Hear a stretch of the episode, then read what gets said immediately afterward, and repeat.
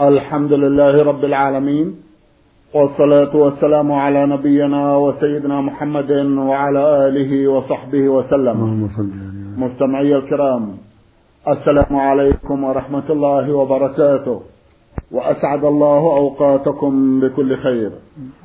هذه حلقة جديدة مع رسائلكم في برنامج نور على الدرب. رسائلكم في هذه الحلقة نعرضها على سماحة الشيخ عبد العزيز ابن عبد الله بن باز الرئيس العام لإدارات البحوث العلمية والإفتاء والدعوة والإرشاد. مع مطلع هذه الحلقة نرحب بسماحة الشيخ ونشكر له تفضله بإجابة الإخوة المستمعين فأهلا وسهلا بالشيخ عبد العزيز. حياكم الله وبارك فيكم حياكم الله.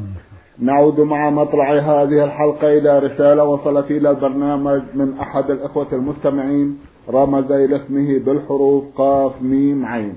أخونا عرضنا بعض أسئلة له في حلقة مضت وفي هذه الحلقة يسأل سماحتكم فيقول عاهدت الله بأن أترك معصية كنت أقترفها فابتعدت عنها ثم عدت إليها ماذا يلزمني؟ جزاكم الله خيرا.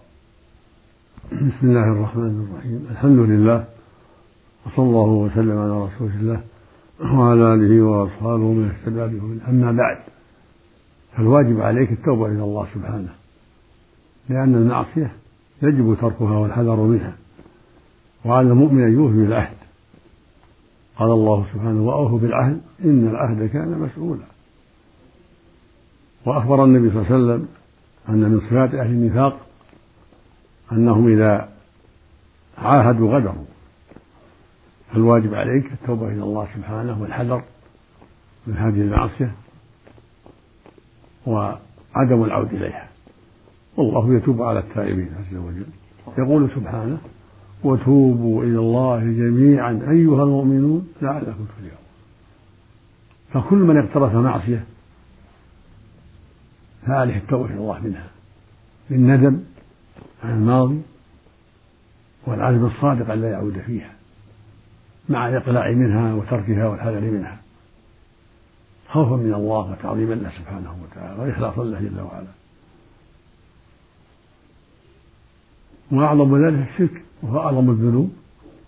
ومن تاب تاب الله عليه هكذا المعاصي من الزنا شرب المسكر عقوق الوالدين أكل الربا إلى غير هذا. الواجب التوبة إلى الله من ذلك التوبة الصحيحة المستوفية للشروط وذلك بالندم على الماضي الندم الصادق والحزن على ما مضى. الشرط الثاني الإقلاع منها والحذر. والشرط الثالث العزم الصادق ألا تعود فيها. وبذلك تمحى عنك. وتغفر لك فضلا من الله سبحانه وتعالى. وإذا كانت المعصية تتعلق بحق المخلوقين كالسرقة والغصب والظلم بالعرض فلا بد من استحلالهم أو إعطائهم حقهم. تعطي حقه المخلوق أو تستحله تقول له سامحني أو تعطيه حقه. فإذا سامحك سقط الحق. أو أعطيته حقه سقط الحق مع التوبة والندم. إلا ما يتعلق بالأرض. إذا لم يتيسر استسماحه لأنك تخشى إن أخبرته مفسدة كبرى فإنك تستغفر له تدعو له. تذكره بالمحاسن التي تعرفها منه تذكره بخصاله الطيبة. التي تعرفها عنه في المجالس التي ارتداه فيها. هذه بهذا. تذكر محاسنه خصاله الطيبة في المجالس التي حصلت فيها الغيبة. نعم. جزاكم الله خيرا وأحسن إليكم. بعد هذا ننتقل إلى تونس عبر رسالة بعث بها المستمع الظاهر ردادي.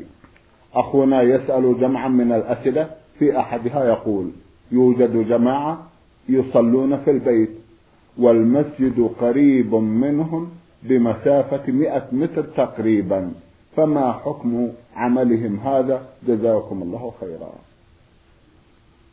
الصلاة في البيت ما تجوز والواجب الصلاة في الجماعة لمن قدر. وقد قال النبي صلى الله عليه وسلم في الحديث الصحيح من سمع النداء فلم يأتي فلا صلاة له إلا من عذر. كل ابن عباس ما هو العذر؟ قال الخوف هو المرض وجاءه وسلم رجل أعنى فقال يا رسول الله ليس لي قائد يقول المسجد فأني من رخصة أن أصلي في بيتي. فقال عليه الصلاة والسلام هل تسمع النداء بالصلاة؟ قال نعم. قال فأجب هذا رجل أعمى ليس له قائد. ومع هذا يقول النبي صلى الله عليه وسلم أجب. يعني أجب الداعي. نعم. المؤذن. لا تصلي في البيت. صل مع المسلمين. هؤلاء الذين يصلون في البيت والمسجد منهم قريب هؤلاء قد عصوا الله وظلموا أنفسهم فالواجب التوبة إلى الله والبدار إلى الصلاة في الجماعة. نسأل الله لنا ولهم الهداية. اللهم آمين. جزاكم الله خيرا وأحسن إليكم. بعد هذا يقول قراءة التسبيح إثر كل صلاة مفروضة بصوت عال مع الجماعة. هل هو جائز؟ السنة رفع الصوت بالأذكار كلها بعد الصلوات بعد الظهر والعصر والمغرب والعشاء والفجر. يقول ابن عباس رضي الله عنهما إن رفع الصوت بالذكر حين ينصرف الناس من الكوبة كان على عهد النبي صلى الله عليه وسلم. ويقول رضي الله عنه كنت أعلم إذا انصرفوا بذلك إذا سمعته. يعني يسمع صوت الذاكرين بعد السلام فيعلم أنهم انصرفوا. كان صبيا صغيرا قد لا يحضر صلاة الجماعة. نعم. فيسمع أصواتهم وهو خارج المسجد.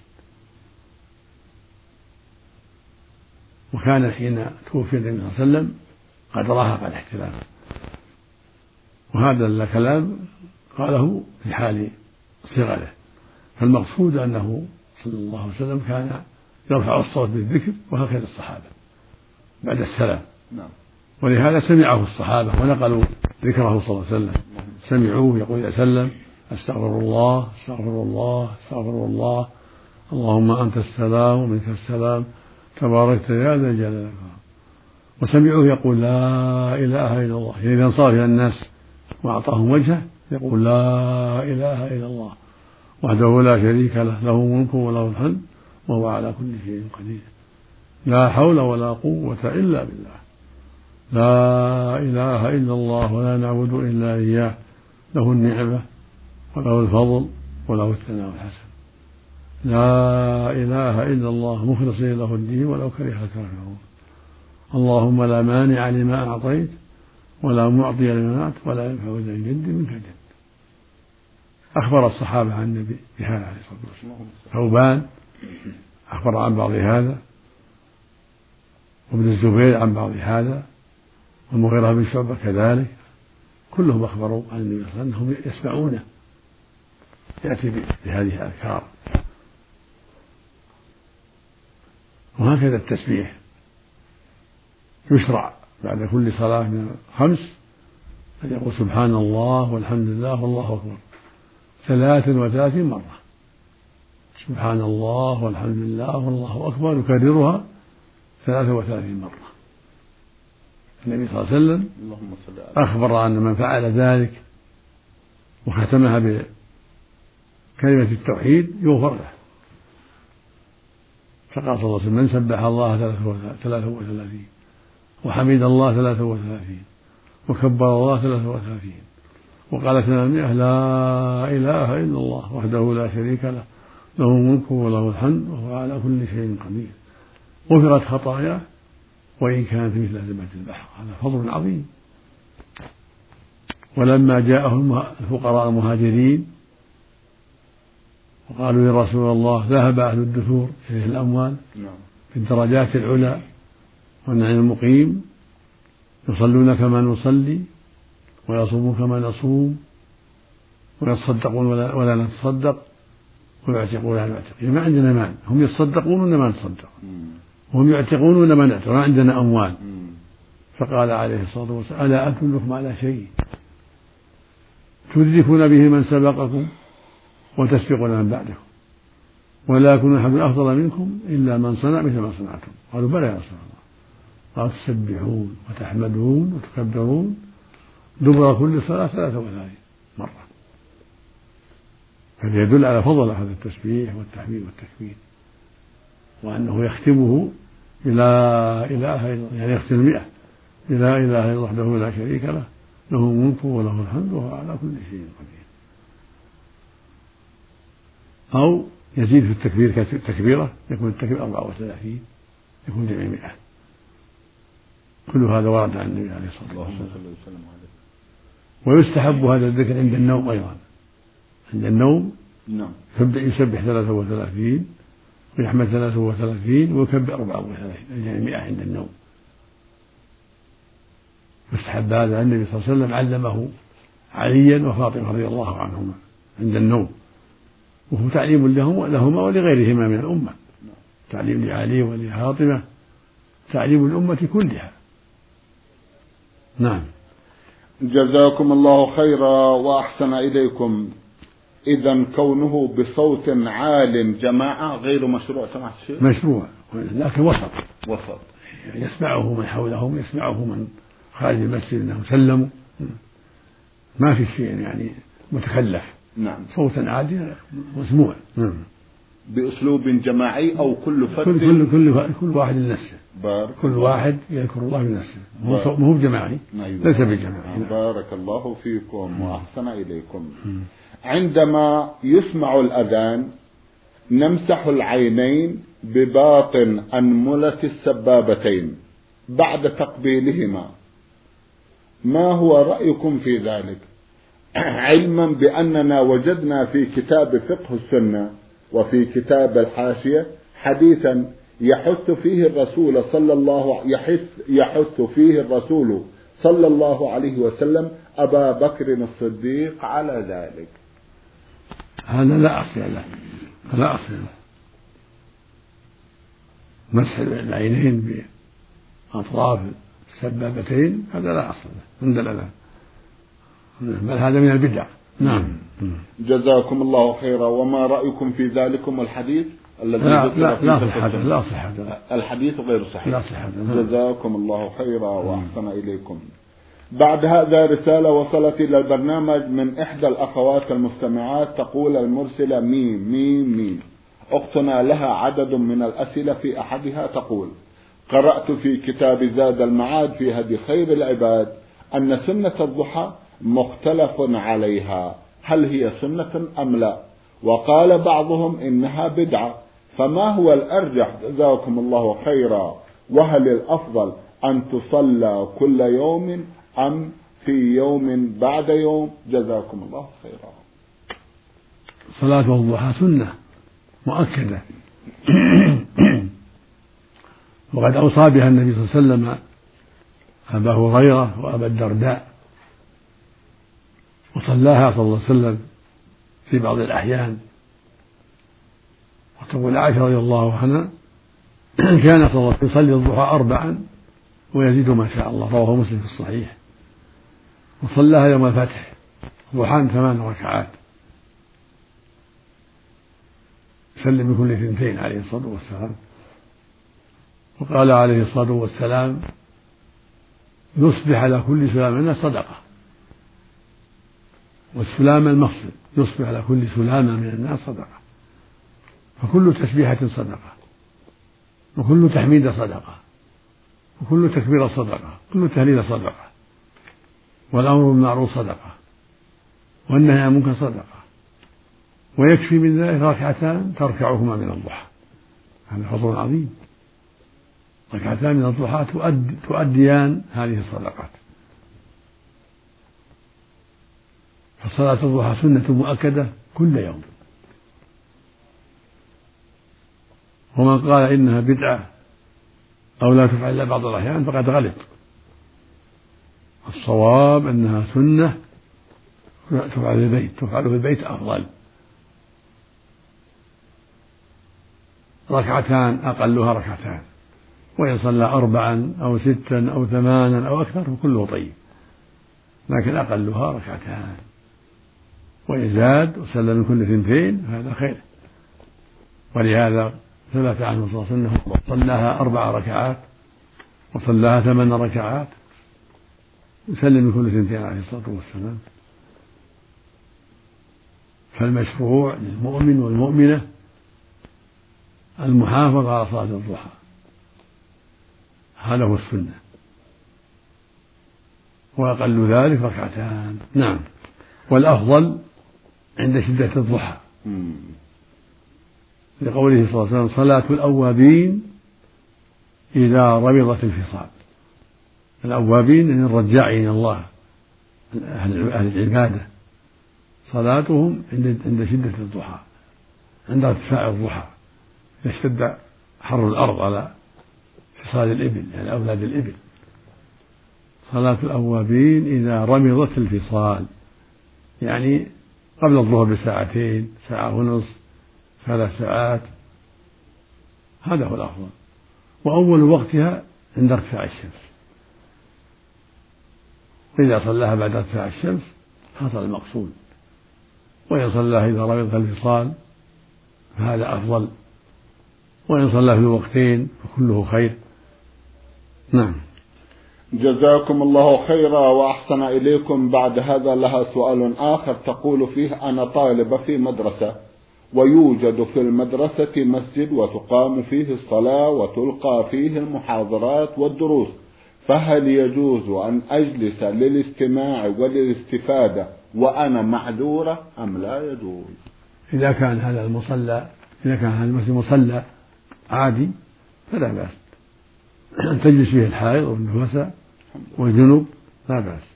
أما إذا كان مصلى للصلاة الخمس مسجد بني للصلاة الخمس في الدائرة يصلوا فيه الصلاة الخمس مسجد هذا لا تجلس فيه الحائض ولا النفساء ولا الجنوب. أما المصلى العادي غرفة يصلون فيها أو صالة يصلون فيها هذه ليس لها حكم مساجد لا بأس أن تجلس فيها الحائض والنفساء والجنوب. وليس لها تحية مسجد نعم. جزاكم الله خيرا. إذا المصلى الذي في مدرسة البنات يقال له مصلى أو مسجد سمعت الشيخ. مصلى يقال له مصلى. مصلى. إلا إذا كان معدل لصلاة الخمس مسجد يصلى فيه صلاة الخمس نعم. مبني موقوف مسجد يصلى فيه نعم. أو للظهر فقط مسجد هذا لا حكم مساجد. أما إذا كان مصلى عادي من الغرف نعم. أو من أو صالة من الصالات هذا يسمى مصلى.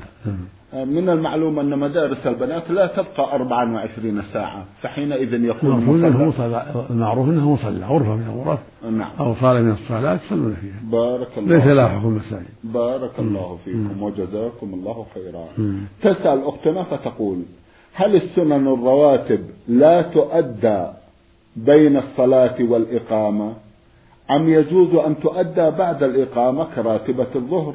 هل يجوز أن تؤدى بعد الإقامة ثم بعد ذلك تؤدى الفريضة أم لا بد أن تؤدى الفريضة إذا تمت الإقامة؟ جزاكم الله خيرا. يقول النبي صلى الله عليه وسلم إذا أقيمت الصلاة فلا صلاة إلا المكتوبة. بعد الإقامة ما في ما في نافلة. إذا أحرم قبل الإقامة ثم أقيمت تقطع الصلاة. المقصود بعد الإقامة لا نافلة. يتهيأ للفريضة. ولهذا يقول صلى الله عليه وسلم إذا أقيمت الصلاة فلا صلاة إلا المكتوبة. فلا فإذا أقيمت الصلاة وهو في النافلة فإنه يقطعها ويتهيأ للفريضة. إلا إذا كان في آخرها قد انتهى من الركوع الثاني قد ركع الركوع الثاني كملها لأنها انتهت حينئذ. نعم. جزاكم الله خيرا وأحسن إليكم. رسالة من أحد الإخوة المستمعين يقول المرسل خاميم من القصيم عنيزة. أخونا يقول لقد فعلت بعض الذنوب منها الكبائر وعندما جئت للعمل في المملكة وجدت جوا إيماني مما ساعدني على التوبة ولكن لا أحس بالتوبة الصادقة في أعماق نفسي وليس عندي إحساس بالندم على فعل تلك المعاصي. والخوف عندما أرجع حيث كنت أن أقع في المعاصي مرة أخرى فما هو السبب في عدم الإحساس بالتوبة؟ جزاكم الله خيرا. علما بأن رغبتي صادقة وشديدة إلى التوبة. السبب والله أعلم ما في القلب من القسوة وآثار الذنوب السابقة. فإذا منحك الله الإحساس بعظم الذنب والشعور بالخطر فإنك بذلك تجدد توبة صادقة. مضمونها الندم على الماضي الندم الصادق والحزن والإقلاع من الذنب وتركه خوفا من الله وتعظيما له والعزم الصادق ألا تعود فيه. ونوصيك بالإكثار من قراءة القرآن والإكثار من ذكر الله ومجالسة الأخيار. عليك بمجالسة الأخيار الطيبين جالسهم حتى تستفيد من صفاتهم وأخلاقهم. وعليك بالإكثار من الاستغفار. سؤال الله أن يمن عليك بالتوبة النصوح؟ وأن يصلح قلبك. وأن يعمره بالتقوى والخشية لله. اجتهد في هذا. وأكثر من قراءة القرآن بالتدبر والتعقل. حتى تعرف ماذا أعد الله للمؤمنين من الخير العظيم. وما أعد للكافرين من الشر العظيم. واضرع إلى الله أن يصلح قلبك وأن ينوره بالإيمان وأن يأمره بخشية الله. وبهذا تجد إن شاء الله الإحساس الصادق بخطر الذنب. وتجد أيضا الإحساس بشدة الحاجة إلى التوبة النصوح التي لا يخالطها إصرار على المعصية. جزاكم الله خيرا وأحسن إليكم. يقول كنت محتاجا إلى مال. لذلك رهنت قطعتين زراعيتين إلى شخصين مختلفين وكل منهم يستفيد بثمار هذه الأرض وهذا بغير نوع من الربا. ثم إني ولله الحمد أرسلت مبلغا لأحدهم أما الآخر فما زال له مبلغ عندي لعدم وجود مال في الوقت الحاضر فهل يلزمني شيء؟ وهل أكون مذنبا؟ وتصرفي ذلك جزاكم الله خيرا. ليس لهما استغلالها استغلال الأرضين من أجل الدين. الغلة لك وتحسب من الدين تحسب عليهما من الدين. وإذا شرط ذلك عليك فهو ربا لا يجوز. وإذا أعطيتهما ذلك من أجل إنظارك فهو ربا الغلة لك والرهنة والرهان في الرقبة رقبة الأرض رهن لهما. أما الغلة فتكون لك على حسب المعتاد بالنصف بالثلث بالربع بينك وبينهم.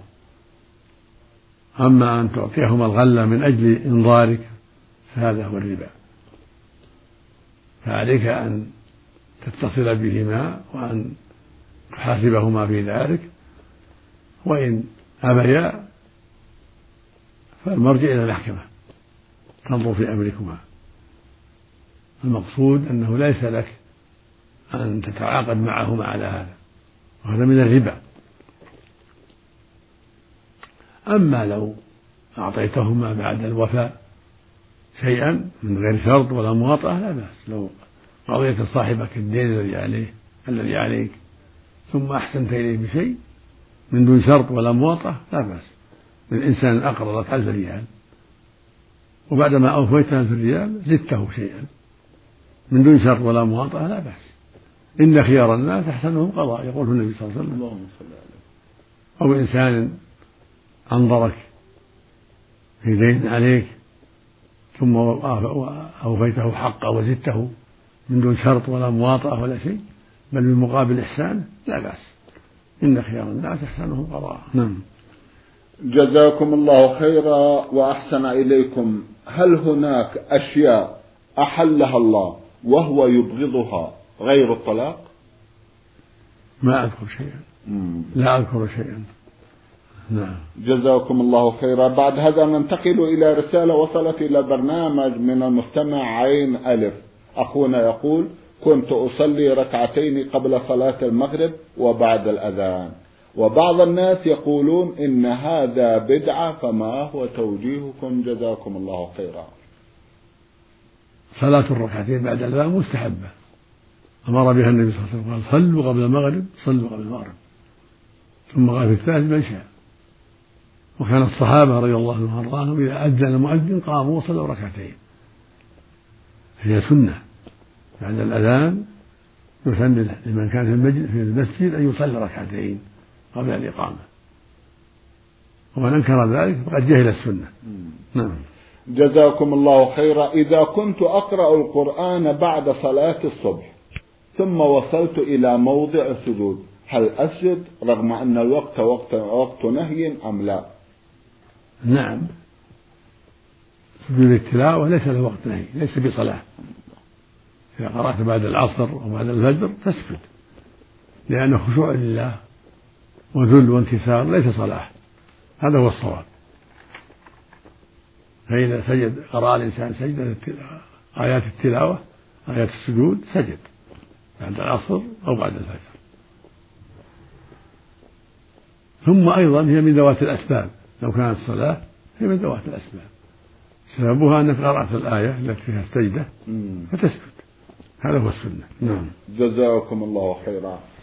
من دولة البحرين رسالة بعث بها المستمع زاكي الدين. زاكي يسأل جمعا من الأسئلة في أحدها يقول هل النوم بعد صلاة الصبح عمل من أعمال الجاهلية؟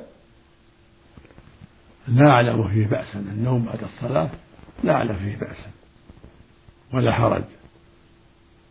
لكن الجلوس بعد الصلاة للذكر والاستغفار والقراءة حتى ارتفاع الشمس هذا أفضل. كان النبي يفعل عليه الصلاة والسلام.